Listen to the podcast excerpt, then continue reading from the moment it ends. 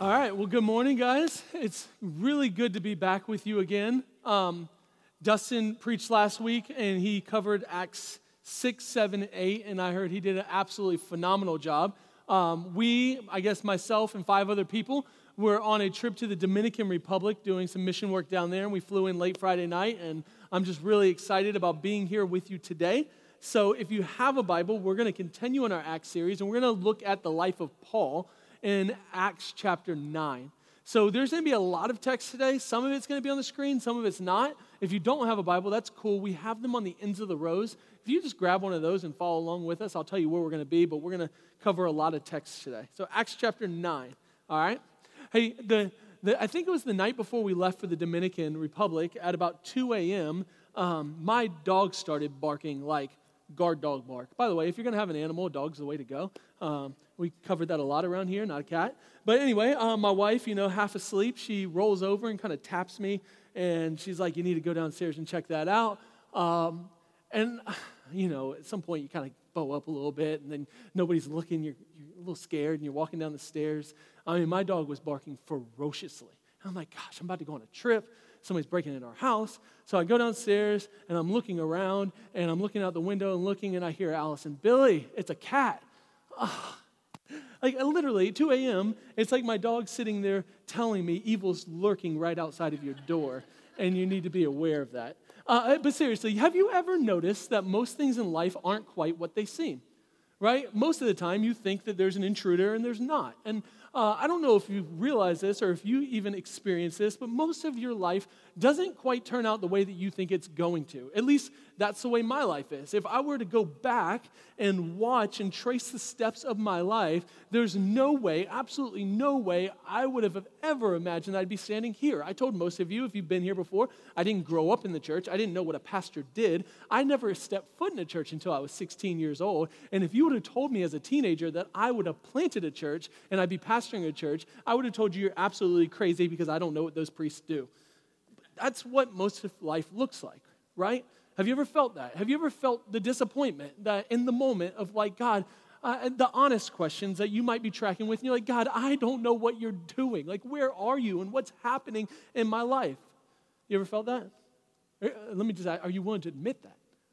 Are you willing to admit that? Like that all, most of life, seriously, doesn't really turn out the way that you think. What I want to show you today is that that's a picture of Paul's life. See, we're going to look at this character named Paul, that he had a, a vision for his life. He was zealous for his life, and God used him in amazing ways. But listen, he used him in such a way that Paul would have never imagined in a million years was possible. And why do I tell you that? It's because Paul's conversion, what we're going to see today, is a picture of what the Christian life looks like. Oftentimes, the Christian life is a pattern of trust that when you look back and you have perspective on, you can actually see the movement of God in a way that you can't in the moment. And I tell people this all the time. If you knew exactly what was happening all the time, you wouldn't have to have faith at all because you would just trust in yourself. So here's what I want you to see today is Paul's life is an imprint or a replication of what all of our lives are supposed to look like in the Christian life. So are you ready? Acts chapter nine. We're going to look at the beginning of Paul's ministry, okay? But before we do that, I've got some work I got to do. So if you'll hang with me, I'm going to recap a little bit because you kind of have to know who this guy is. So let me set the stage. Walk with me through this for just a second, okay? One of the things you're going to notice over and over and over again is that Paul's life doesn't match what he thinks, okay? It's not what he expected. Again, Paul, This this character who, if you've been around Christianity at all, is known to be one of the like greatest Um, missionaries or apostles that, that the world has ever seen, except for the fact that Paul's life faced disappointment after disappointment after disappointment. If you were to look at Paul, Paul tells us this in Second Corinthians chapter eleven, that his entire life was disappointment to the point in which Jesus has to come to him in Second Corinthians twelve and say, Paul, my grace is sufficient for you, and my power is made perfect in your weakness. And then Paul, he goes on, he says, if that's true, therefore I will boast all the more gladly in my persecutions, my insults, my calamities, for when I am weak, then I am strong. But that Paul, this pillar of the faith, is not the Paul that you actually see in the book of Acts. So let me retrace who it is. Acts chapter seven, verse fifty-eight, really quickly. Then they cast him, him being Stephen that we talked about last week, out of the city and stoned him. Okay, here's the picture. There's this guy who's a follower of Jesus who's proclaiming the gospel, and he's getting stoned, literally not that kind of stone, but the stone like they picked up a rock and killed him for his faith. And listen, here's what it says. And the witnesses laid down their garments at the feet of a young man named Saul. Saul is the Hebrew name for Paul. Paul's name changed, so Paul is the Greek name for Saul. So this is your guy. When you see Saul, think Paul, okay? And as they were stoning Stephen, he called out, "Lord Jesus, receive my spirit." And falling to his knees, he cried out with a loud voice, "Lord, do not hold this sin against them." And when they had said this, he fell asleep. Acts eight one, listen, and Saul, Paul, approved of his execution. And there arose on that day a great persecution against the church in Jerusalem, and they were all scattered throughout the regions of Judea and Samaria except the apostles. Okay, you have to understand who this Saul guy was.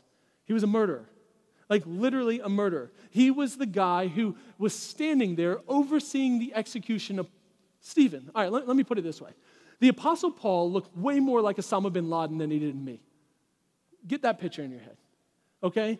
Extremists, terrorists, his goal was to destroy the church of God. Why do I say that? Here, let me pause for just a second. Let me, let me address something. If you think that you are too far gone for God to do anything in your life, just look at Paul.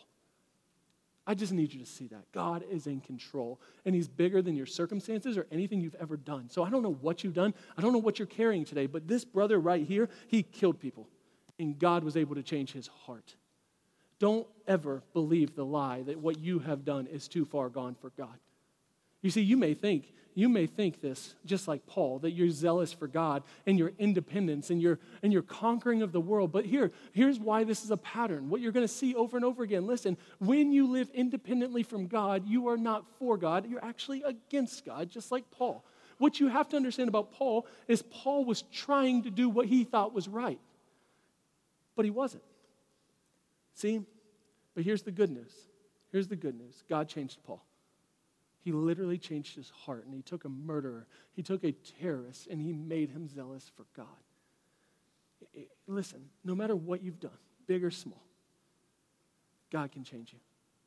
Honestly, that's the beauty of grace. That's the picture of Paul. God does the work, God changes sinners, and he makes them saints. And this is why you see his name changed, and I'm going to show you this in a little bit, but this guy named Saul, he gets a new name. When he receives this name, it's a new identity. One of the things you have to realize in the Bible, I, I have three kids, and um, naming your kids is really difficult. Um, most of our kids got their name on the way out of the hospital, not the way in. We just kind of argue about that. But, but here's the thing. We name kids because we think they're great names. In the Bible, when you received a name, you received a name based on your identity. So let me give you a few of these. Jacob. Jacob in the Old Testament, one of my favorite stories in Genesis thirty-two, his name Jacob, it literally means the great deceiver or heel grabber. Um, his entire life was characterized by a name that he was given called deception. One day, he gets angry about his name. He's tired of being the deceiver, and he comes face to face with God, and God asks him a really, really, really important question. He says, "Jacob, what's your name?" Now, you think, "Oh, dummy, you know my name." Right? No, but here's what he's saying. Who are you? And Jacob, for the very first time in his life, says, "I am Jacob. I am the deceiver." And God says, "No, you're not. You're Israel. You're the promise." You see this over and over. Peter. Peter's name was changed when he came face to face with Jesus. His name was Simon. Now it's Peter, the rock, that God was going to build his church off of. And then you have Paul. Paul's name literally means small or weak, because the rest of God, the rest of Paul's life, he needs to be reminded that God's grace is sufficient for him, and it's in his weakness that God was going to do absolutely incredible things. Listen to me, this is what the gospel does. Okay, it gives you a new name. Maybe like me, your name was arrogant or prideful. I know those are the same things. Or deceiver or liar or sinner or adulterer. Maybe you have the A on your chest. Do you know what the gospel does? When you come face to face with God, he says, "Not anymore. Your name is what I give you. And what I give you is righteous and holy in Christ." Let me give you a word. It's a big word. It's a theological word. It's called imputation. Imputation simply means this, is when Jesus lived the life you could never live, when he died the death you deserve to die, when he rose from the grave, listen, his righteousness is given to you as a gift that you can never do anything for. Why? Because Jesus lived your life, he died your death, he paid your penalty, and for God to be a just God, he cannot punish you twice for something that's already been taken care of on somebody who didn't deserve it. You get this, right? This is the gospel. The gospel is Jesus in my place. That's why we wear this. That's why we talk about this in baptism. Okay, this is what Paul's life was. God looked at him and he says, Paul, your life does not is not characterized by what you did, because what I did is I stood in your place. So all of All the punishment that you deserve for your murder is death, and I took your death upon myself, and now I give you a new name. And that name is righteous and holy. I love this. Second Corinthians five seventeen. He says, therefore, if anyone is in Christ, remember, this is Paul talking. He is a new creation. The old is gone. Behold, the new has come. That's the gospel, right? And here, here's what you have to stop doing. Guys, before we dive into this text, let me just address this really quickly. I think the greatest problem that we have as a society is we reduce our identity down to a word. Let me let me give you an example of this. I'm black, or I'm white, or I'm gay, or whatever. Okay? Those are parts of maybe who you are, but they're not who you are. And this is what I tell people all the time, is you have to stop identifying yourself by one word, and you've got to see that God has created something far bigger than that. Listen, you are not just that. You are a child of God. You are those things, but you are so much more than those things. And when you see yourself the way that God sees you, I promise you what you begin to see is you see that your identity is so much larger than the caricature that you've given yourself or that society's given to you. And that allows you to love people, and that allows you to see people the way that God sees people. And I think this is what Paul is seeing right here is, yes, Paul, you did do those things, but you don't get to define your label. God does.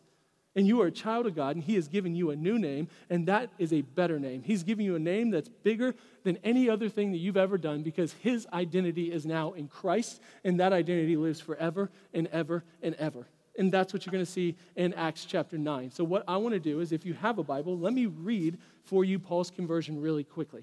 Okay? Acts chapter nine, starting in verse one. But Saul, Paul, still breathing threats and murder against the disciples of the Lord, went,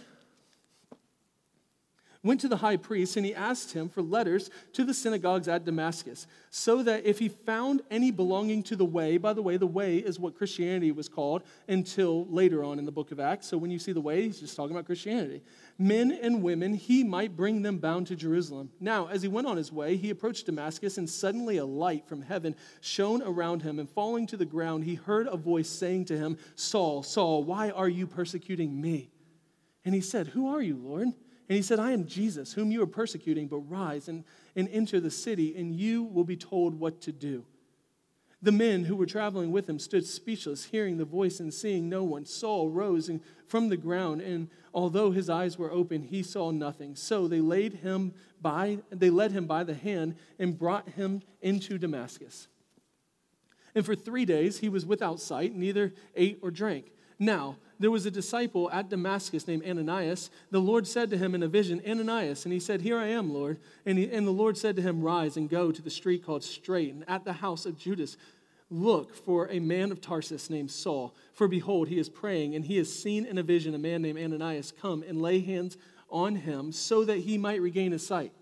But Ananias answered, Lord, I have heard from many about this man, how much evil he has done to your saints at Jerusalem, and here he has authority from the chief priests to bind all who call upon the name. Right? Bro, God, I don't know if you know who this brother is, but you want me to go to him? But the Lord said to him, go. Listen, for he is a chosen instrument of mine to carry my name before the Gentiles and kings and to the children of Israel, for I will show him how much he must suffer for the sake of my name. So this is the picture, okay? This guy who had just killed, literally killed Stephen, the blood is still wet on his hands, is walking to Damascus with a letter in his hand to kill more people, and he is struck by God, and he sees a vision of who God is, and then God goes to Ananias in a vision. He says, hey, I need you to go tell the gospel to him. Ananias is like, whoa, whoa, whoa, do you know who that is? And God says, do you not know who I am? I am bigger than you, and I am bigger than what he's done, and I need you to go tell him, because he is my chosen instrument. You get the picture?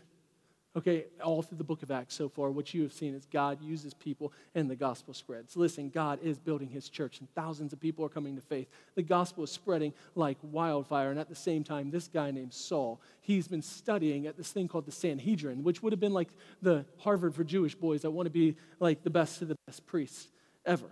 Okay, this guy, he's zealous for God. He wants, he wants to serve God, and he couldn't imagine in his wildest dreams what God was going to do. So Saul catches wind of this movement called the Way, this Christianity, and he gets angry because he's zealous for God.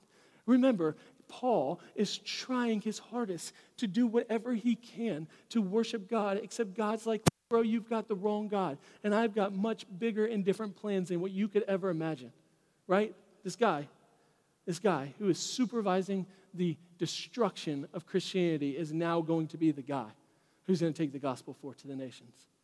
Think about this. Sometimes I think God's sitting up in heaven and he's kind of laughing at us. I, I mean, get, get the picture. I think God's like, guys, don't forget that I understand what I'm doing. Like, you might only be able to see what's right in front of you, but do you not understand that since the beginning of the world, I have been laying my plan through redemptive history to accomplish my purposes? Listen, think about it. Think about what God was doing with Paul to advance the gospel. Maybe God was walk, working in Paul's life to allow him to go to the Sanhedrin so he would be educated, right? So this brother would be able to stand before kings, and maybe maybe so that he had a literary ability to be able to write the, a logical explanation, a reasonable explanation through the entire Bible so that you two thousand years later would be able to see that God is glorious and good, right? Maybe God would give Paul Roman citizenship, and he would do all these things so that he would have the opportunity to stand before kings one day. See, God was taking a guy that you and I could never, ever imagine coming to faith, and he was transforming his life so that you and I could never, ever take credit for what God does. So God takes the foolishness of the world to shame the wise, and he takes a man like Paul, who you would have never imagined. He educates him, he gives him a platform, he gives him citizenship so that the gospel would flourish throughout the world. And again, let me just say this. Let me say this. Do you think you're too far for God? The answer is no. I can't imagine what God might be doing in your life. Have you not been listening? God is bigger than your problems. God is bigger than your greatest sin. And honestly, God's grace is at work in this place in ways that you'll never imagine. And the reason why God does it that way is because he wants you to trust him.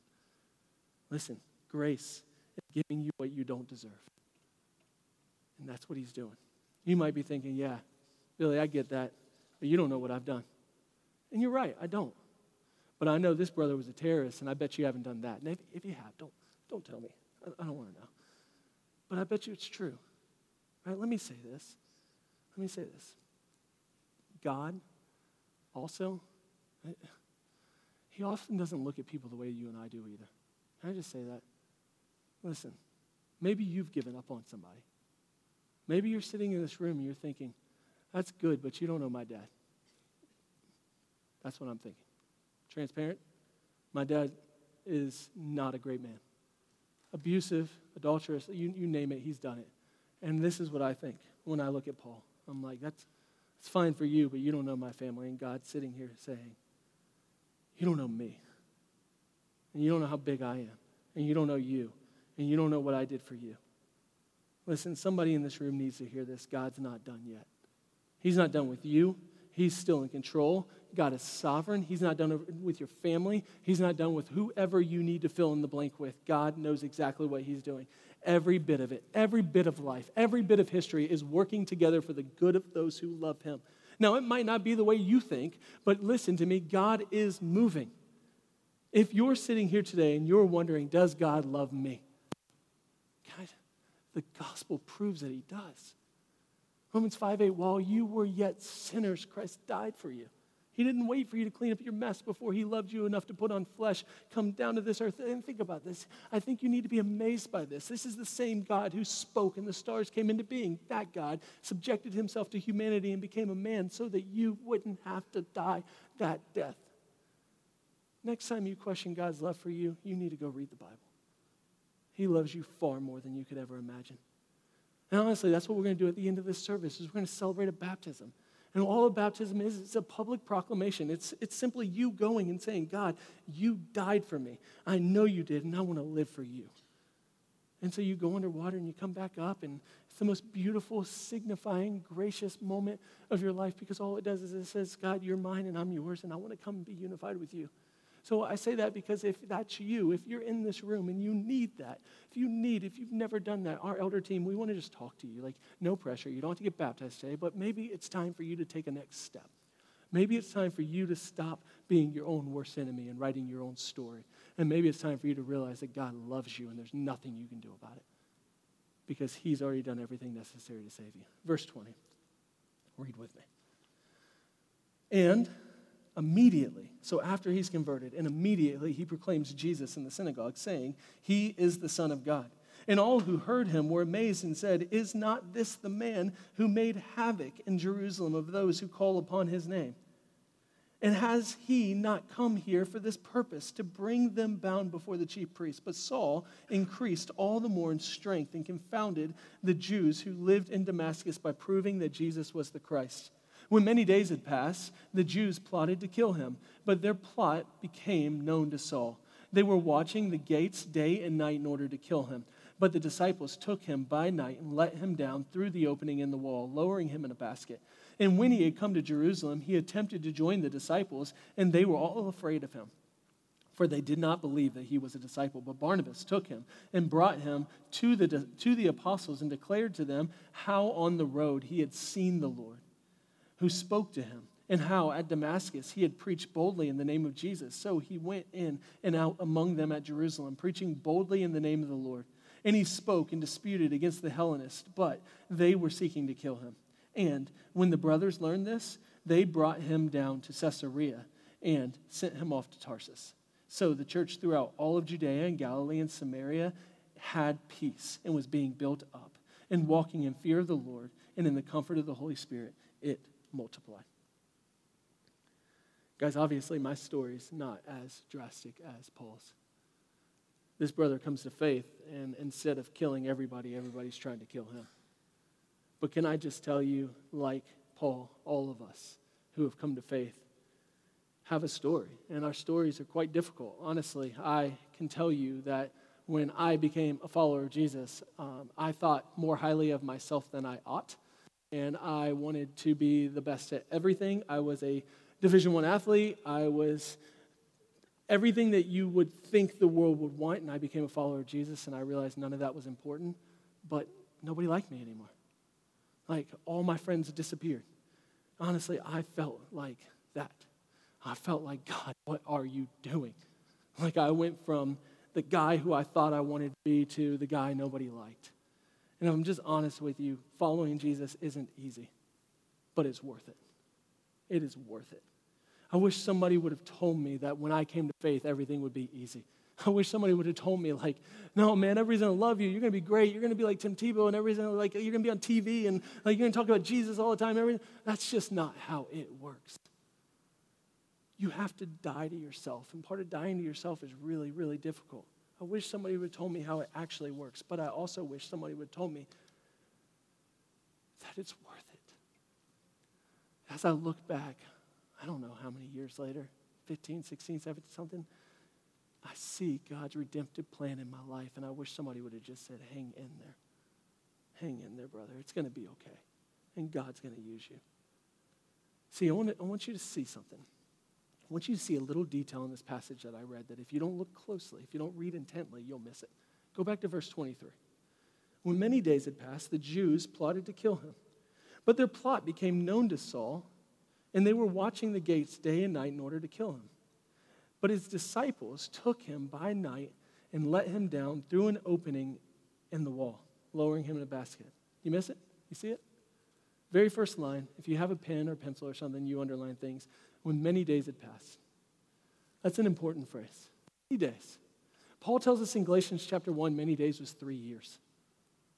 It was three years before he met the, before he met the disciples. Three years of breathing threats. Three years of people trying to kill him. There's another, there's another one right here, okay? Verse twenty-six. And when he had come to Jerusalem, he attempted to join the disciples, but they were afraid of him, for they did not believe that he was a disciple. Galatians chapter two, Paul's, Paul tells us that's fourteen years. fourteen years. Guys, seventeen years before this brother ever becomes a missionary. Here, here's what I want you to see. seventeen years of hard labor, of people trying to kill him, of his life not going the way that he wanted it to go. And I don't know if Paul's like me. I don't know if his culture was like this, but I want immediate gratification. I don't know if you're like this. I want to come to faith, and I want to start changing the world today. Like, I want to put the Superman S on my chest and get on an airplane, and the entire world change. But did you know that's just not how it works? It's in the valleys. It's in the deserts. It's in the dry and weary land that you often become the most desperate, and it's in those places that you depend and grab onto God, and God does something through you. I say this often. Maybe God's trying to do something in you more than he's trying to do something through you. You ever thought about that? That maybe God's trying to create you to be the person that he wants you to be so that he can accomplish what he needs to. I tell you this, be honest with you. I, I've been a pastor for eleven years. It took me eleven years to become the pastor of this church, and you better believe you would rather have me now than eleven years ago. That's how God works. Listen, you see this. Every single person that God uses greatly in the Bible, he does this with. David. David was declared king. I don't know if you know this, but after David was declared king, he went to the pasture land to pick up sheep dung for seven years before he becomes king. And do you know how he became king? He became king because his dad tells him to bring a sandwich to his brothers who are on the battlefield fighting Goliath. And David shows up and everybody's scared. And he's like, what are you doing? Do you not believe God? Let's go do this together. David does that. Moses. Moses was declared that by God that he would free the people of Israel out of Egypt. Do you know how many years later it was until that actually happened? forty. Joseph. Joseph is given a vision by God that he would save his brothers and sisters, or his brothers. He tells his brothers, which is not a good thing to do, and then he gets sold into slavery, and twenty years later, he saves them. Paul, Paul had to learn, had to grow before he could be sent out. seventeen years. seventeen years, seventeen years before God used him. And at the end of that, the only promise that Paul was given is that he would get God. I asked my staff this two weeks ago before we left, and I want to ask you the same question. If we labor for seventeen years at this church, this church is one year old now, and at the end of it, all we get is God, are you willing to do it? Is he enough? Is he enough? Listen to me. Listen to me and write this down. God's silence doesn't equal his absence. God is working in your life, brothers and sisters. Even though you can't see it, I want you to hang in there. Charles Spurgeon, he said it like this. Grace does not choose a man and leave him as he is. I love that. That's how God's working. See, God has a plan.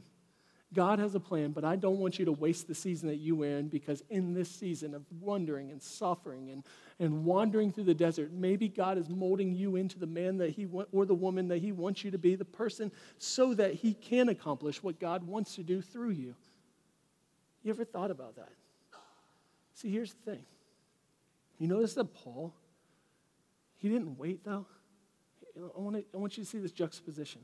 seventeen years before God used him, but it was right away when he started sharing the gospel. I saw this down in the Dominican last week. God often uses people who just convert to Christianity and far. Kanye West, right? All over Twitter right now. I'm, I'm being serious. Like, this, this joker might not have all the theology figured out, but what he does is he have a platform, and he's zealous for God, and God used him. This is what you see with Paul. Verse twenty, look at this. And immediately he proclaimed Jesus. Immediately. He comes to face, and immediately he proclaims Jesus in the synagogue, saying, he is the Son of God. He is the Son. This is the same guy that was just killing people for saying that Jesus was the Son of God. And all who heard him were amazed and said, "Not is this not the man who made havoc in Jerusalem of those who called upon the name? And has he not come here for this purpose, to bring them bound before the chief priests?" But Saul increased all the more in strength, and confounded the Jews who lived in Damascus by proving that Jesus was the Christ. See it immediately. Immediately, God starts using him, and immediately he starts preaching the gospel. And people are amazed.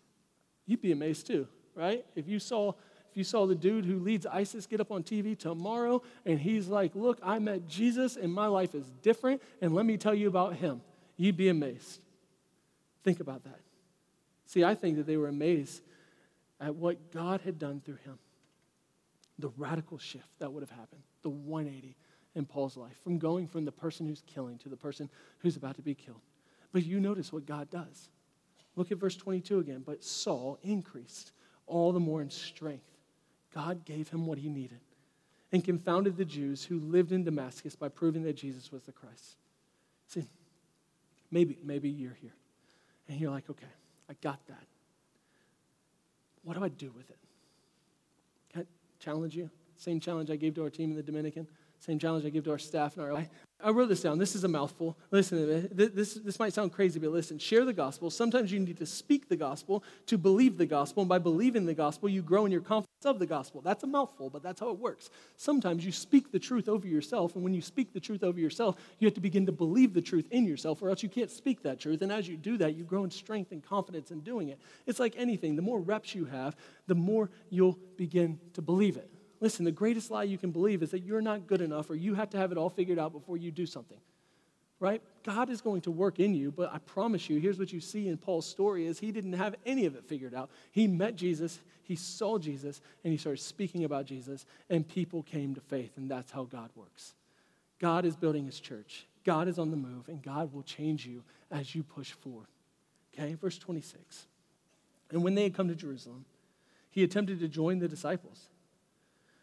And they were all afraid of him, and they did not believe that he was a disciple. But Barnabas took him, and he brought him to the apostles and declared to them how on the road he had seen the Lord, who spoke to him, and how at Damascus he had preached boldly in the name. See that? Everybody noticed. Everybody. When you had been with Jesus. I, I love this. I think, I don't know if Dustin said this last week, but at the end of Stephen's life, Stephen's the guy that Paul executed. Okay, at the end of Stephen's life, it says that they were all picking up stones, and the one thing that they noticed, they said they could see on his face that he had been with Jesus. I don't know about you, but that's what I want my life to look like. I want you to look at me and say, I don't know what he's saying, but you can tell that brother's been with Jesus. Right? Here's what I want you to see. God is doing a great work. He always has been, and he continues to do that work today. He took a guy that nobody would have expected, and he changed the world through him. And my question for you is, why can he not do this in us? Let me connect the dots really quickly, and I'll end this sermon. Let me connect the dots through the book of Acts. We're nine chapters in right now, and I want you to see how God's working. So you don't have to flip there, but just listen. Acts chapter one. Acts chapter one, you see the stage set that Luke, who wrote the book of Acts, he says that he is going to tell you all that Jesus began to do and teach. Here's what he's telling you is that God's not done. He's not done doing and teaching. So God gathers eleven scared disciples who would have never done anything at all. They were scattered around, and he gathers them together. He ascends to heaven, and he looks at them, and he says, I'm going to fill you with my spirit, and you are going to take the gospel to the ends of the earth, and you are going to be empowered by me, and I will be with you. It's the same thing that you actually see over and over and over again in Scripture. Matthew chapter twenty-eight, the very last thing that God, that Jesus tells his disciples before he goes, listen, he says, all authority in heaven and on earth has been given to me. Go, therefore, and make disciples of all nations, baptizing in the name of the Father, the Son, and the Holy Spirit, teaching them to observe all that I've commanded you, and behold, I am with you to the very end of the age. He tells them the same exact thing. Go, go all over the world, and I will put my spirit inside of you, and I will continue to do my work through you. You get that? eleven uneducated men who were huddled together in a small room in Jerusalem takes the gospel to the ends of the earth. And you see it start happening in Acts chapter two. In Acts chapter two, they're filled with the Holy Spirit. You see people that God had brought from all over the world come to Jerusalem for this thing called Pentecost. Pentecost meaning Penta, fifty days after um, the, this festival where they're coming to worship God, okay? And then the Holy Spirit falls on the apostles, and they begin to speak the gospel in everybody's language, and all these people are looking around like, what the heck is happening? Like, how are you talking? How are you doing this? How am I understanding the gospel? Listen, and then three thousand people come to faith. From eleven uneducated, ordinary people who were afraid to do anything, three thousand people come to faith. They start gathering into this church in Acts chapter two, verse forty-two through forty-seven, and God begins to teach them how to be generous and kind and loving. And, and here's why he does this. Watch this. This is so cool, because those brothers had to go home. You're like, what? What are you talking about? Listen, those three thousand people came together. God tells them what a church looks like, and he sends them back out. And they go to their cities, and oftentimes when you read the Bible, when you read the book of Acts, what you see is Paul and Peter, who would be the two greatest missionaries that would take the gospel, oftentimes you see that they go to these new cities that they think that they're pioneering and taking the gospel for the very first time, and it says they're met by the brothers. Christians. Who? These guys that God brought together, and God did something radical in their life that they would have never imagined. They thought they were coming for a festival, and no, what God was doing is they were preparing them to be missionaries, to go back to their city with the gospel. Acts chapter three and chapter four. Okay, you have Peter and John, these two guys. The, the church is just formed, and they're going to the temple to worship, and they see a guy who's lame, paralyzed. Right, and, and and you know that guy. He's the white noise. I don't know if you've, we're in Alpharetta where everything seems perfect, but I used to live in Durham. In Durham, there were homeless people everywhere, and after a while, you stop seeing them. Right? They just, just they don't even exist. So I can imagine that's what this guy looked like. He was the guy that was there every day that nobody paid attention to, but Peter and John stopped. and they paid attention. And what's fascinating, you can go back and read it, they never actually tell him that they're going to heal him. They give him Jesus, and he gets healed. But what you see is this brother who was simply at a place looking for God. He gets God, but not only does he get God, he becomes the tool, the instrument, that God would save five thousand more brothers. Here's what I say brothers on purpose, because the Bible only in this term counts men, head of households, which means it could have been about fifteen thousand people are saved because one, pe- one person was there and two people decided to stop, right? They did for the one instead of thinking about the many. And when they did for the one, a crowd was formed and the gospel flourished. You get the picture? These eleven ordinary men are now sitting here and twenty thousand people have come to faith, because their simple obedience. Acts chapter five, God continues to strengthen and build his church, okay? And people get mad. Peter and John go to prison, and then they get released, and they pray, and there's more boldness. In Acts chapter six and seven, there's so many people coming to faith that the apostles can't even handle it anymore, so they, they have to appoint people called deacons, and these deacons start caring for people, and one of those deacons is a man named Stephen, okay? And Stephen, he is doing what you're supposed to do. He's telling people about Jesus, and as he's telling people about Jesus, he's filled with the Holy Spirit. There's this This guy named Saul, he doesn't like it um, because he's zealous for God, so he kills Stephen. And I can only imagine that Paul, as he's doing that, looks on his face and he sees Jesus and he thinks there's something different about that brother. So then in Acts chapter eight and Acts chapter nine, this guy named Saul, our terrorist, is walking down a road to Damascus, and Jesus says, Saul, why are you persecuting me? And he says, who are you?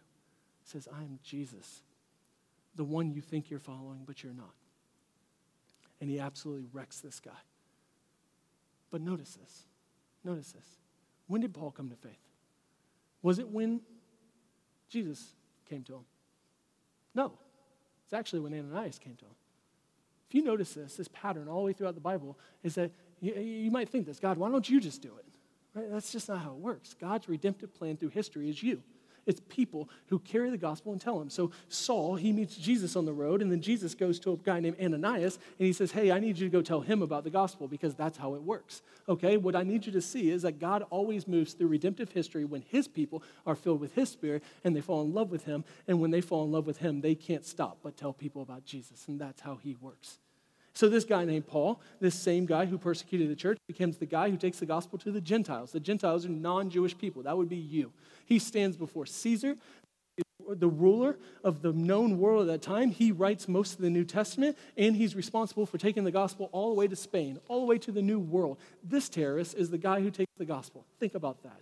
All right, this is the guy who is persecuting the church, and he gets beheaded by Caesar, and he proclaims the gospel of boldness. Listen to me, thousands upon thousands upon thousands of people come to faith, and the gospel continued to spread because of the faithfulness of a few ordinary people. And I tell you this all the time, and I want you to hear me say this. You are God's plan A. If you will understand that, he doesn't use pastors to take the gospel. No, this is why we tell you our church is an army and not an audience. It's when we all grab onto the gospel and we all believe who Jesus is and we all tell people about it. What you see is multiplication. Look, you'll see it right here in Acts chapter six. Listen, and the word of God continued to increase, and the number of the disciples multiplied greatly in Jerusalem, and a great many of the priests became obedient to the faith. Acts chapter nine, after Paul's converted, so the church throughout all Judea and Galilee and Samaria had peace and was being built up, and walking in the fear of the Lord and the comfort of the Holy Spirit, listen, it multiplied. You'll see those summary statements over and over and over again in the book of Acts. When God's people share God's glory in boldness, the gospel multiplies, and God's not done yet. In three hundred A D, there would be a guy named Constantine who would become the emperor of Rome, and in that time, there would be a plague that would hit Rome, and everybody scattered. Much like the lame man, everybody became white noise, but the Christians didn't leave. They stayed there, and they loved there, and they cared for people, and what the emperor of Rome said is, there's something different about these people. While everybody else runs, they stay, and they care so much about Jesus that they're willing to give up their own life, and for the first time, the Roman Empire becomes a Christian nation. In fifteen hundred A D, there would be a guy named Martin Luther who would look at the Catholic Church, and he would say, hey, I don't know what you're doing, but you're not teaching the Bible.